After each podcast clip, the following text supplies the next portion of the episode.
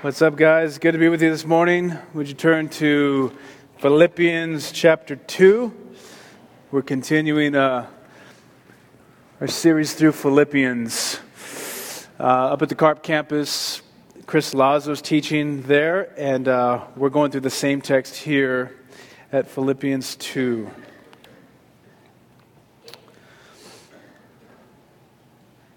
And it's a post Thanksgiving message, so everyone's moving, turning their Bibles a little bit slower. I walked up the first service and I was huffing and puffing on three steps. I couldn't, I had to unbutton the first top button of my pants just to start preaching. So we're going to start Philippians chapter 2. As you turn there, I'm going to open us in prayer and just ask God to bless His word this morning. Lord, you're here in our midst, God. We, we just. Uh, we acknowledge that you're the living God. Jesus, you died on the cross to pay for our sin and rose from the grave to defeat the devil, hell, and death. And we receive you into our presence this morning, Lord. We ask that you would please speak to us this morning, God. Lord, we need your Holy Spirit to speak to us, to change our will and our desire, and to empower us to obey you. And we ask that you do that this morning. You'd inspire us as we look at your word in Jesus' name. Amen. Paul the Apostle is the author of this letter to uh, this church. It's about 10 years old. Um, they live in a, an urban environment. Um, and they're facing some difficult times and facing some inner conflict in their body as a church. So um, Paul writes to them and says, verse 12, Therefore, my beloved, as you have always obeyed, so now, not only as in my presence, but much more in my absence, work out your own salvation with fear and trembling. For it is God who works in you, both to will and to work for his good pleasure. Do all things without grumbling or questioning, that you may be blameless and innocent children of God without blemish in the midst of a crooked and twisted generation, among whom you shine as lights in the world, holding fast to the word of life, so that in the day of Christ I may be proud that I did not run in vain or labor in vain. And even if I am to be poured out as a drink offering upon the sacrificial offering of your faith, or in other words, I'm going to die for preaching the gospel to you. I'm glad and I rejoice with you all. And likewise, you also should be glad and rejoice with me. The theme or the big idea of uh, what Paul is sharing in this part of his letter is uh, joy in gospel obedience. And uh, how many people are excited about the word obedience? Like you hear the word obedience, you just think, yeah, I really want to talk about obedience today. It's not one of our favorite words. I was thinking, even in terms of um, as a dad, and my two youngest daughters, they're now three and five, and they're getting to the place where. Um, does anybody have any three year old or a five year old here? What's the question that they ask the most? Why? I hear why so many times, and you, I finally start doing what I vowed I would never do is use the answer because I said so, right? I mean, you're just like, because I said. But usually, when I'm not tired of why, um, and, and I want to actively do this, I try to explain to my daughter. I'm in the place now of explaining to my five year old and even my three year old, who is our most active child um, but probably she's, she's so much fun too, is that I'm not trying to, to be a killjoy. I'm not saying that you can or can't do that. I'm asking for your obedience because I have your best interest in mind. I know what's best for you. It's not, it's not good for you to run across the street when trucks are running, driving by. I mean, it's not good for you to touch that dog. It might have rabies. I don't know. I, I just, I'm kind of, kind of neurotic like that, and I'm just maybe a little bit overkill. But for my, for my own kids, I'm constantly wanting to explain to them when I'm asking your obedience, I'm not doing it because I'm wanting to kill your joy. And I think that so many times I have, I've not wanted to obey God, and maybe you too have chosen to take the authority that should be God's and place it on yourself because you believe, or we believe, that our joy and the holiness of God run two separate ways. And You think obeying God is going to fight against what is fulfilling for me. And I saw this particularly as a high school pastor, the, the mindset of the average student that I had the privilege of pastoring was if I obey God, I won't be able to do what I'm going to do, what I want to do, what would seem like the most fulfilling direction of my life, the most fulfilling path. Or maybe you have obeyed God and you come here today and you say, you know what, I've tried to obey God, and either A, I failed, or B, I succeeded, and what happened as a result was uh, conflict and suffering. And Paul, who is in prison while he's writing, possibly going to be put to death as he writes a letter to uh, his church that he has pastored, that he's planted, he tells them, Your joy is directly tied to your obedience to God. And he says in verse 17, I'm about to be put to death for having obeyed God, having preached to you. And I want you to share, and I'm glad. I'm glad. I have joy. I have fulfillment. And I want you to share this with me. Basically says, I'm telling you that freedom and joy are ultimately tied to and found in obeying God, who, as a loving father, desires to lead your life into a place of complete freedom and joy that's lasting, not one that's passing. The question for us, for me, as especially as I share this passage, is that I think I don't want to just talk about this. I, I want to walk away from here and know what it is to obey God. I want new power to obey God. I want to experience joy that comes that's found in obeying Him. I want to know this type of peace. I want to know this true, lasting freedom and joy. The question, though, is how? Because I agree with Jesus as I was reading the passage yesterday, as he's telling his disciples, just stay here, pray with me, watch. I'm, I want you to watch and pray with me because his soul is in anguish as he's about to go to the cross. And he says, I want you to watch and pray lest you enter into temptation because the spirit indeed is willing, but your flesh is weak. And you know that to be true, right? And I know that to be true as well. So, how do we do this? And Paul gives us a few instructions for what it is to follow Jesus on this path of obedience. And that's kind of the visual image I want you to go to right now is that this obedience to God is this path that we walk on. But before we look at that path of gospel obedience, I want to look at a problem. What's the problem of obeying God? We'll look at the path, and then we'll look at the problem. First, the problem of obedience to God. It's found in this first verse, verse 12, when he says, I want you to work out your own salvation with fear and trembling. That word salvation, Paul's saying, talking to these Christians, not saying that they're to work for salvation.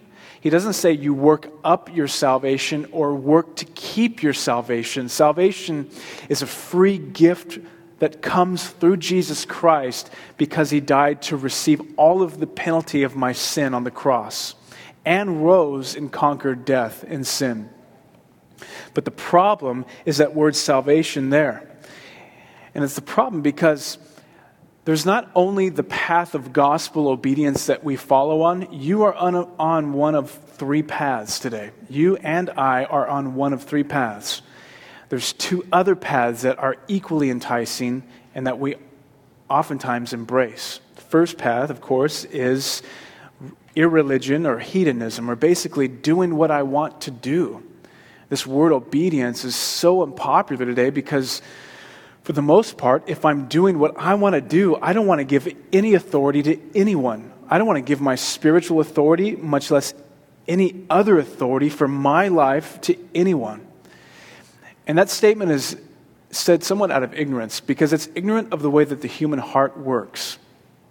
Look in uh, verse 14, verse 15. Paul when he's comparing that of being a child of God to also being, notice what he says, that you may be, I want you to live in a way that you would be blameless and innocent, children of God without blemish, without blame or tarnish, in the midst of a crooked and twisted generation. And that phrase there, crooked, twisted generation, of course, we, we could look and we say, yeah, that's out there. There's immediately an attorney that comes to our mind that says, that's not me. I'm not crooked or twisted. Or we can find somebody else who's even more crooked and more twisted than we are, and we always feel good about ourselves in that way. But what Paul says is the first path that, that you can follow, apart from gospel obedience, is that of irreligion. And that phrase crooked twisted generation it has to do with in, in uh, it refers back to deuteronomy when during the days of israel god is leading his people and there are those that are worshiping the true and living god and those who trade the authority for god and they give it to creation or they take it upon themselves and there's idol worship as a result god has a, a law that he invokes in, in the first command that says, You shall have no other God before me, which the breaking of that law subsequently is the leading to every other breaking of every other command. As we worship a creature rather than the creator, we, we serve something that's good, which is what idolatry is. We take a good thing like relationship, community, family, success, occupation, identity. We take these things and we take the good thing that God has given to us, ability,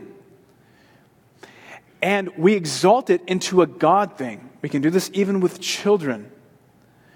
We take a good thing, which is a blessing, and we exalt it to that is the thing that now I'm living for. And all of us do this. That's why it's ignorant to say, I'll give my authority to no one.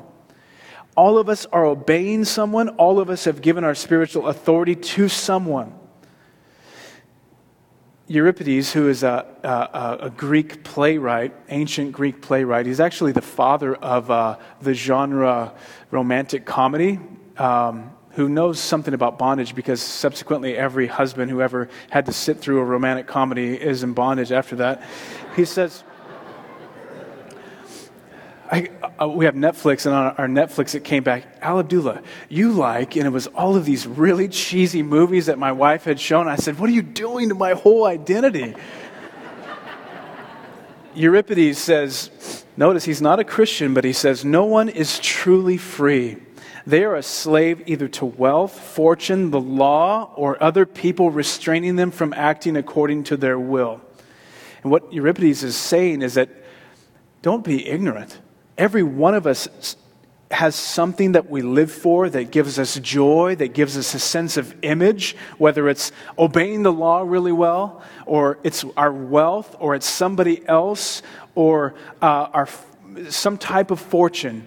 There's something that gives us our emotional integrative center, something that drives me, something that is my true Lord. And what Paul says that if it's anybody other than the true and living God who is offering you salvation and forgiveness, you have placed yourself under a Lord that cannot forgive you of sin, that cannot ultimately free you, that will ultimately drive you to some form of slavery.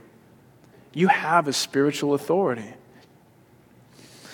It's not only ignorant of how the heart works, it's also ignorant of how real freedom works. See, when I go to the zoo and I take my daughters to the zoo and I, am standing behind the, the glass wall there, I'm not yelling at anybody like, why, I've paid good money to get in here. And you're going to leave me behind this cage? I want to get inside and play with the ape. I never say that. I mean, I'm looking behind this glass. I'm perfectly fine with the freedom I have of not being able to enter into his territory and space. Same way with, uh, with our own lives. We have restriction, but they're built in by God. There's a way that God has designed and created us so that our lives actually function in real freedom despite there being built in limitations like a father puts for his child. But it's also ignorant of the holiness of God, as he says in verse 12b. He says, Work out your own salvation with fear and trembling. And it's ignorance of the fact that God is a holy God. God is love and God is good. And yet, Jesus dies on the cross because God is also holy and for a holy and good God to actually have relationship with you and me sinful man and woman. God has to pay a penalty and receive all of the judgment that should have been poured out on you on himself. Showing us the holiness of God. Showing us the justice of God Jesus said all authority in heaven and on earth has been given to me. I want you to go and make disciples. But that idea that he says, all authority has been given to me. You can fight and fight that I'm not going to give my authority, I'm not going to give my obedience to anyone. This is my life, I'll live it how I will. Jesus said, it's just the way that the human heart works. It's just the way that freedom work. It's the way that love relationships work. Jesus said, If you love me, you will obey me. He who obeys my word, it is that loves me. And my Father and I will come to him. We'll make our home with him. We'll make ourselves known to him. True relationship, that's how you know one another. You make yourself known to one another. It happens through loving, trusting relationship. Now, the second path that we find ourselves on oftentimes is not just irreligion, but it's also religion. It's not just immorality, it's also being very, very moral, very, very good, keeping the commands, trying to earn our acceptance before God. Sometimes in verse 12 it says, uh, Therefore, my beloved, as you've always obeyed, now work out your salvation with fear and trembling. Sometimes it results in pietism where I look at a verse like verse 12 and say, I got to try harder, I got to do more, I got to be better, I got to keep rules, I got to make myself right and good and better, which is what pietism is. It starts as a good thing. Think of the Pharisees in Jesus' day who killed Jesus their entire sect begins as a, as a, group of people that want to live upright moral lives, but they do so apart from a loving relationship with God. And therefore, they actually kill Jesus thinking they're doing a favor to God, thinking that they have, they're on the path of obedience.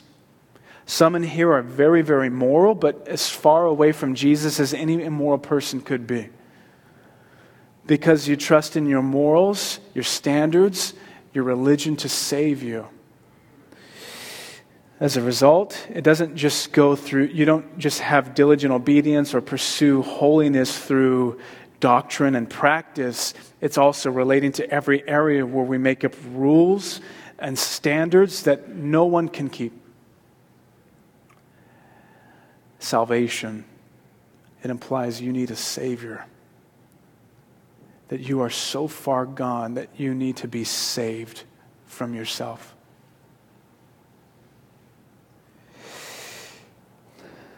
Not only pietism, but sometimes, um, verse 13, um, it also leads to um, quietism which is the sense of, well, I actually don't do anything. It's all God's work, and I don't participate at all in the salvation that God has purchased for me. I kind of let go and let God. I, I'm constantly looking for a new experience with God, and if He doesn't provide it, then either I'm discouraged or I just give up and I'm frustrated. Can't tell you how many camps I've been to where, primarily, particularly as a high school pastor, where the thought is the way that I'm growing in holiness in my relationship with God is that I have some new experience and some emotional high. And if I don't have it, God must not be tangible in there and working in my life. It leads to frustration, it leads to guilt, it leads to discouragement, or it leads to pride. The gospel is neither religion nor irreligion. It's neither pietism nor quietism, because religion leads to an, an, a, a, a philosophy where I feel like I obey God, therefore I'm accepted. And as a result, my motivation is based on either fear or insecurity. Also, in religion, Tim Keller says, I obey God in order to get things from God. And so when circumstances in my life go wrong, I'm angry at God or myself because, after all, I've been really moral. I've been keeping the rules. Just as Job's friends were miserable comforters after they said, Job, you're going through suffering. You must have sinned, right? You must have done wrong somewhere. If you were upright, you wouldn't be going through difficult times. But the gospel says, I obey God to get God. I'm not obeying God to get things from God. And I accept circumstances and even times of contention and suffering in my life as, although they may be difficult and I may struggle through them, and looking to Him by faith, I also accept it from, as from the loving hand of my Father who allows nothing in my life for what ultimately will be for my ultimate good. And He ultimately controls it in religion, my prayer life consists mostly of petition, and it only heats up as um, I'm in times of trouble. Versus the gospel, where I pray so that I can extend my hands in humble worship and adoration to Jesus because He's ultimate, ultimately my goal. And in religion, if I'm not living up to the standards, I feel humble if I'm living up to the standards. If I'm not living up to the standards, I, I feel uh, discouraged or I judge people because they're not living as well as I am. Either way, religion and irreligion, moralism or hedonism, they're both forms of self salvation. Both ways that I need to be delivered from. And in my sinful flesh, I can be led into either one.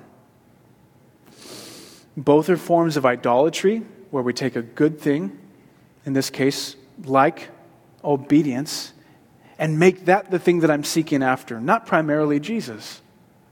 Or we take other things, relationship, and all the things we talked about, and we make that the, the ultimate, the ultimate.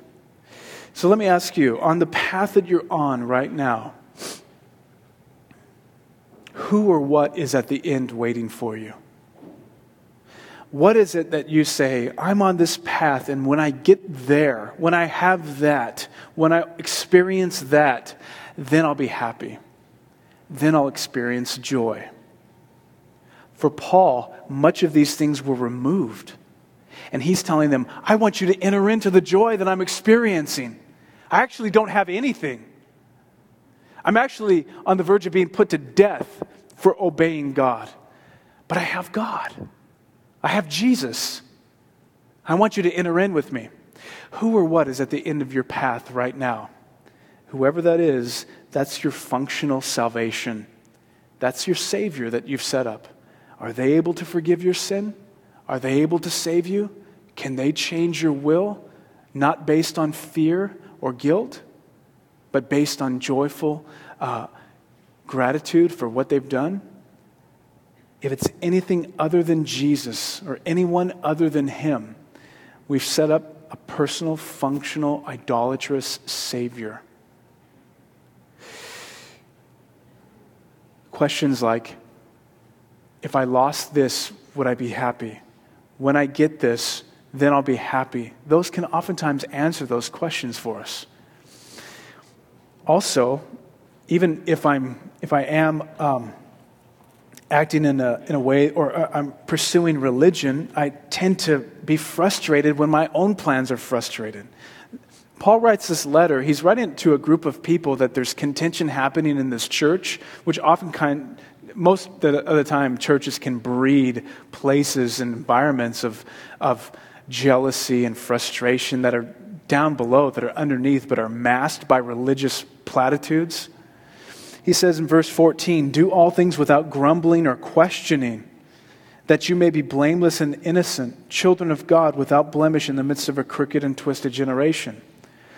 That grumbling, that questioning, it's actually uh, from the word murmur, which is it's it's a it's a double. It's the word is meant to uh, be continuous and sound funny. Murmur, murmur, murmur. That's really the Hebrew word it comes from. And there was a low murmur within the people that were there, constantly complaining, constantly grumbling, because their agenda wasn't being forwarded, wasn't being pushed forward. Why? Because somebody other than Jesus is who I'm serving even though I come to church, I obey the laws, I'm very moral, I'm very upright. Now, we move away from that, the problem. How do we then follow God? How do we obey God in a way that is based upon the gospel? And it's, it's through the gospel that we can obey in a way that's not grinding it out, that's not drudgery, but is one of joy. And and gratitude and willful obedience. That's not based on fear or guilt, but that's based on joy and gratitude in what Jesus has done. And the goal of this path is ultimately to take me to Jesus.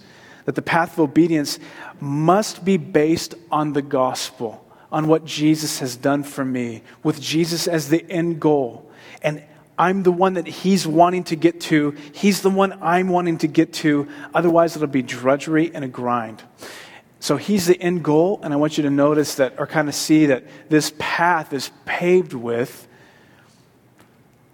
faith and repentance. Repentance and faith are what save me.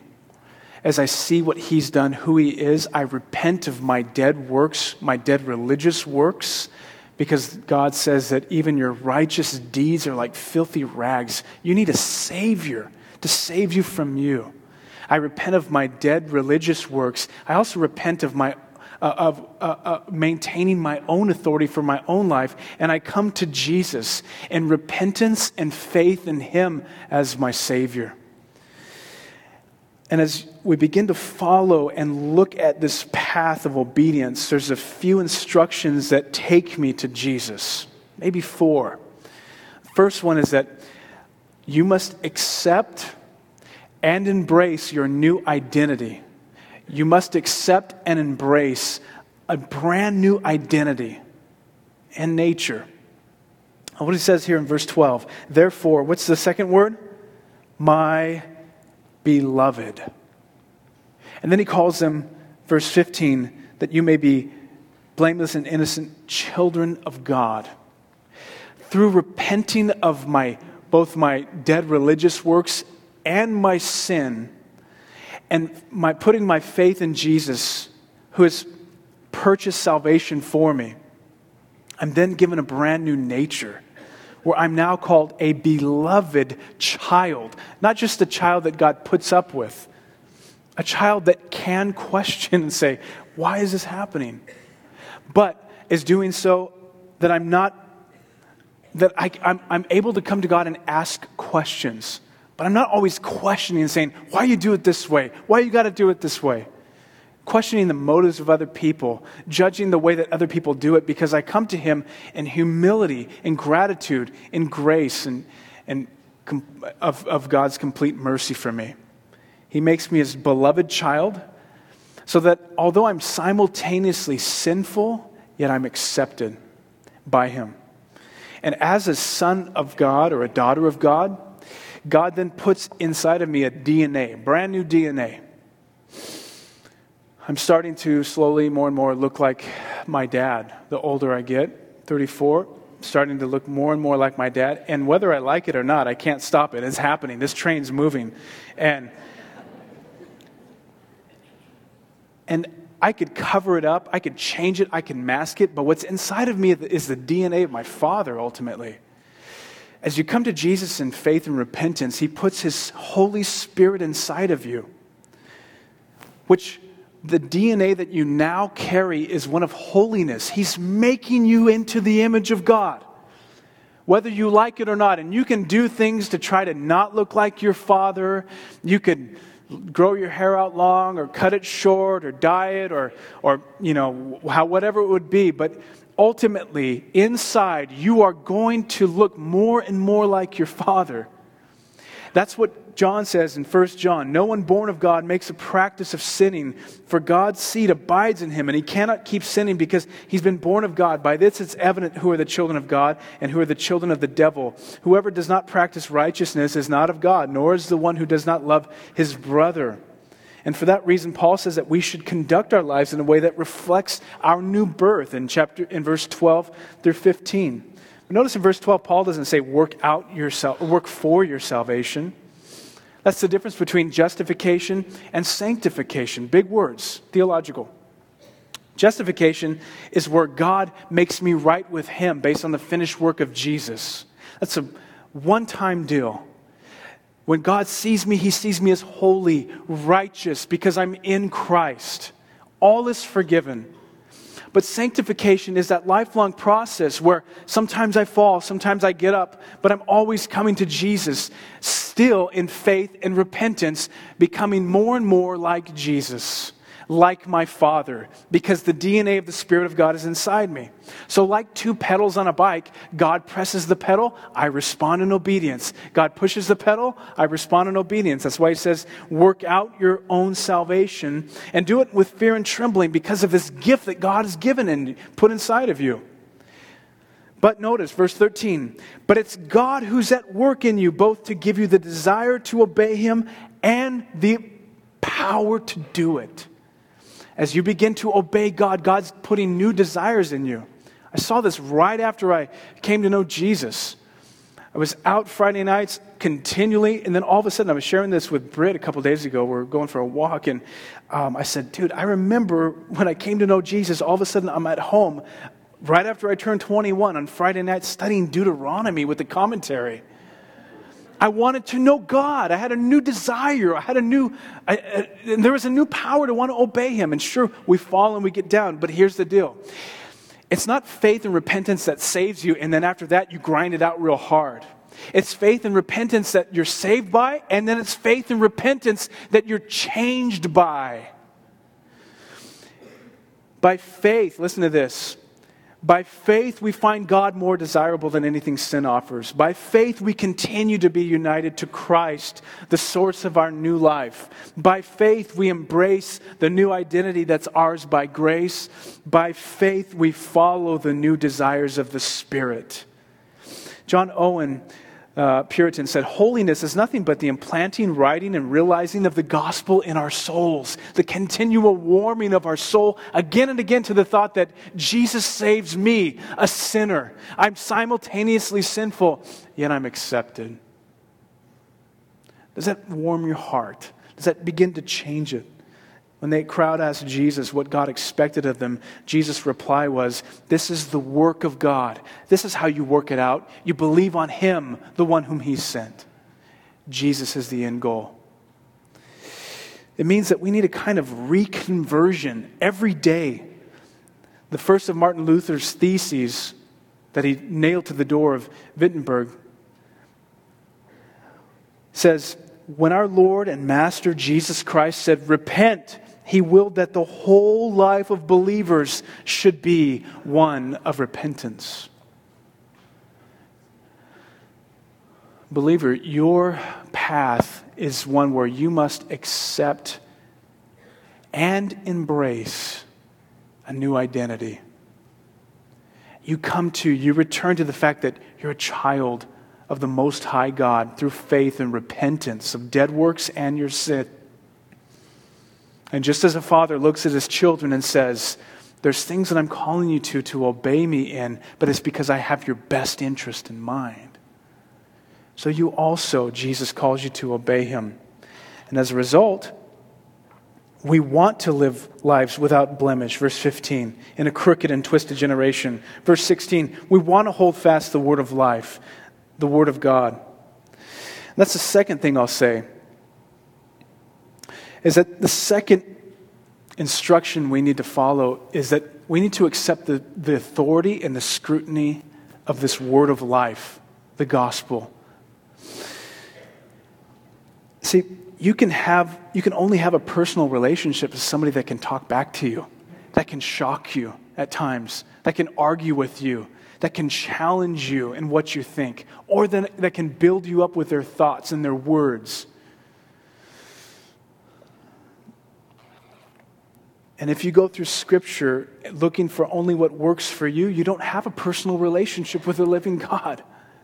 Your God isn't real. He doesn't have teeth, He doesn't have strength. Your God looks like you. And you can't come under the scrutiny or the authority of God without coming under the Bible's ultimate authority and scrutiny. And it has to at times disturb us, right? We come to the Word of God and it says, we, we look at it and we say, Whoa, is, am I out of line here? Or it begins to encourage us and we say, I'm a child, I'm beloved, that's who I am. You've got to let that sink in. Sometimes we come in pride and it knocks our pride. Sometimes we come in humility and it builds us up. But a question to ask if, as you're scrutinizing or you're accepting the scrutiny of the Word of God, the authority, and you want to learn, you want to grow in this discipline of where you're letting the Bible search you and scrutinize you and, and, and, and search your own life rather than us just searching it for a few good memory verses. Although that's a good thing, we should ask God, why are you telling me this today? Lord, in the verses that I'm reading here, where can I apply this in my life today? And if I applied this in my life, how would it change the way that I treated my wife, my husband, my children, my coworkers? How would it affect the way that I tend to be fearful of man or proud? Why are you saying this to me, God? And you're letting the Word of God be as a mirror, and you're taking that mirror of the good news, which challenges and provokes and, and, and encourages at times. But thirdly, not only do we need to come under the Bible's scrutiny and authority and also receive new identity and embrace it, we also have to accept the journey. Look at verse 17. Paul says, I hope in the Lord Jesus to send Timothy to you so that I too may be cheered by news of you. For I have no one like Timothy who will ge- be genuinely concerned for your welfare. How, how, how odd that is that we would have somebody who is really, really concerned for the needs of others, serving them. He says, All the other people that I'm with seek their own interests, not those of Jesus Christ. But you know Timothy's proven worth, how as a son with his father, he served with me in the gospel. I hope, therefore, to send him just as soon as I see how it will go with me. And I trust in the Lord that shortly I myself will come also. I have thought it necessary to send to you Epaphroditus, my brother and fellow worker and soldier. That's how he describes his mission. The mission of this man was he was a worker, he was a soldier. I want you to notice that Timothy was kind of a pastor on staff type guy. Epaphroditus was just, um, he, he was normal Joe like the most of us, like the rest of us. He worked a job, he had a paycheck, but his life and mission was about the gospel and the Lord Jesus Christ, and he used it in the areas where he lived. I've thought it necessary to send Epaphroditus, brother, soldier, minister to my need. He has been longing for you and has been distressed because you heard that. Notice this. He was ill. Indeed, he was ill. Notice this. Near death. But God had mercy on him, and not only on him, but also on me, lest I, notice the word, should have sorrow upon sorrow heaping sorrows. And I am the more eager to send him, therefore, that you may rejoice at seeing him again, that I may be, notice this phrase, less anxious or not as concerned. So receive him in the Lord with all joy and honor such men, for he nearly died for the work of Christ, risking his life to complete what was lacking in your service to me.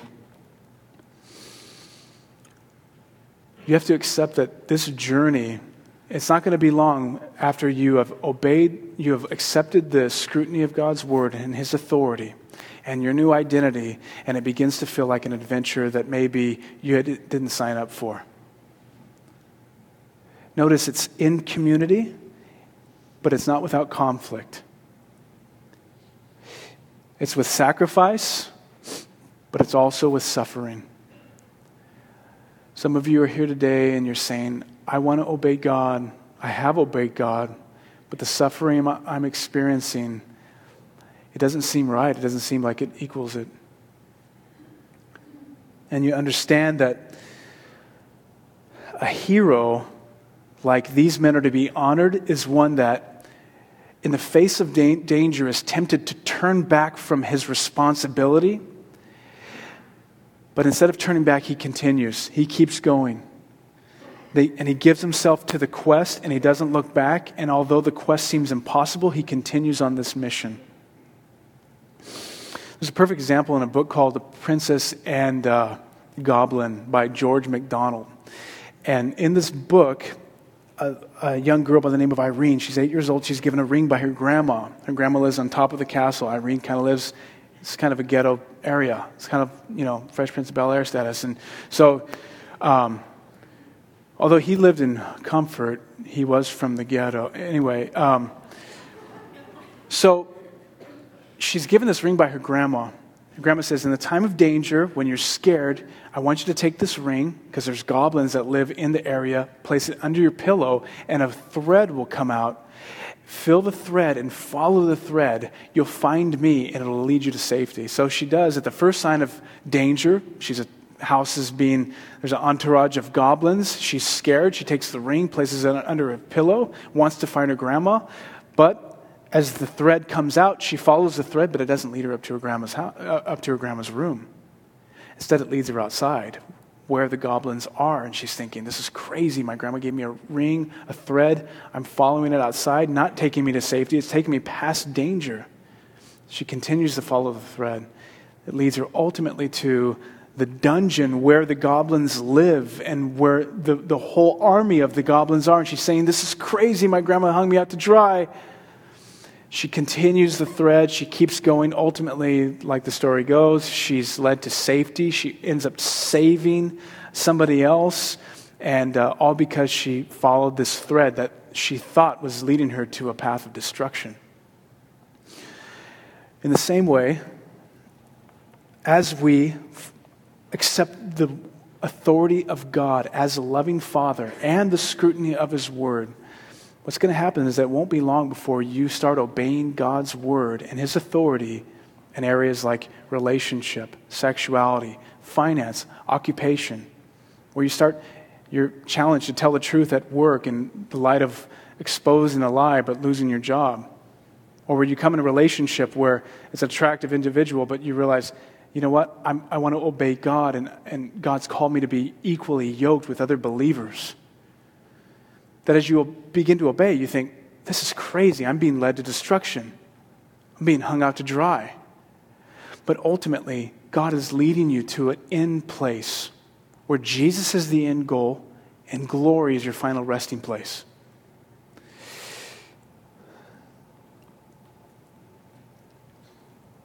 As a result, Eugene Peterson calls it a long obedience in the same direction. When we think about obeying God, we think about obeying God in the crazy ways, right? Stepping out big, moving to some area, starting some crazy new work. He calls it a long obedience in the same direction. Uh, John Newton, who wrote the song Amazing Grace, called it being obedient in the daily littles, the little things of the day. He said, When my wife died, I didn't find it too difficult to worship and, and, and glorify God because I knew that ultimately I was to bear this for the glory of Jesus. But I find it most difficult in the course of my day when my plans are, are killed, when, my, when things in my life are frustrated. God's calling us to a long obedience in the same direction, following the thread for His glory, paved with faith and repentance, with Jesus the, as the end goal, and ultimately we're called to accept the finisher of this race, the one who has completed this path. It says, it opens with the word, verse 12, therefore. That's the first word. And it's referring back to all those amazing verses when it said Jesus made himself nothing. He took the form of a servant. He died on a cross, the point of death, and now God has highly exalted him to where he'll always have all authority, and every knee will bow and every tongue will confess that Jesus is Lord to the glory of God. Therefore, not just, now look at Jesus, he's a great example. It's saying, because Jesus has paid the price for you, Jesus Christ followed the thread for you. Jesus Christ took the thread into danger, past the goblins, if you will, death and hell and all of his enemies for you so that he could go into the cave and pull you out and save you. You need to see him as that the author and the finisher of your race. The one who created you, will sustain you, and finish the path that you're on so that he can be with you. That's how we need to see Jesus. That unless I accept the one who finished the path, my obedience won't be based in love. It'll be based as a grind, as a work, as a drudgery. And that's why the hymnal, the hymnist says, to see the law by Christ fulfilled and hear his pardoning voice changes a slave into a child and duty into choice. I need to see Jesus as the one in verse 15 who is the one who's without blame and innocent. He lived this life perfectly so that he would make me innocent and without blame. Therefore, it motivates me to want to live for him. I need to see that he's the light of the world, and then he calls us to be a city on a hill so that we don't cover our lights, but we live in a way that glorifies him and points back to him, the one who was blameless, the light of the world. I need to see the beauty of who he is so I can follow the thread after him. Lord, we thank you and we praise you for your finished work for us, God. We want to embrace you and obey you, Lord, because we're accepted through repentance and faith in you. And as you come up and take communion, or as you worship on your knees, responding in worship and adoration of Him, we do so repenting of those things that we've placed before him, even religious works, dead works. Whatever has been at the, at the end of the path, we, we, we repent of that and we say, Jesus, you know, you're my Father, God. And we also rejoice for the work that He's finished on our behalf, that He's made me blameless, He's made me holy, without spot. Now we pray, we ask for His power to change our will, not by fear or guilt, but through joy.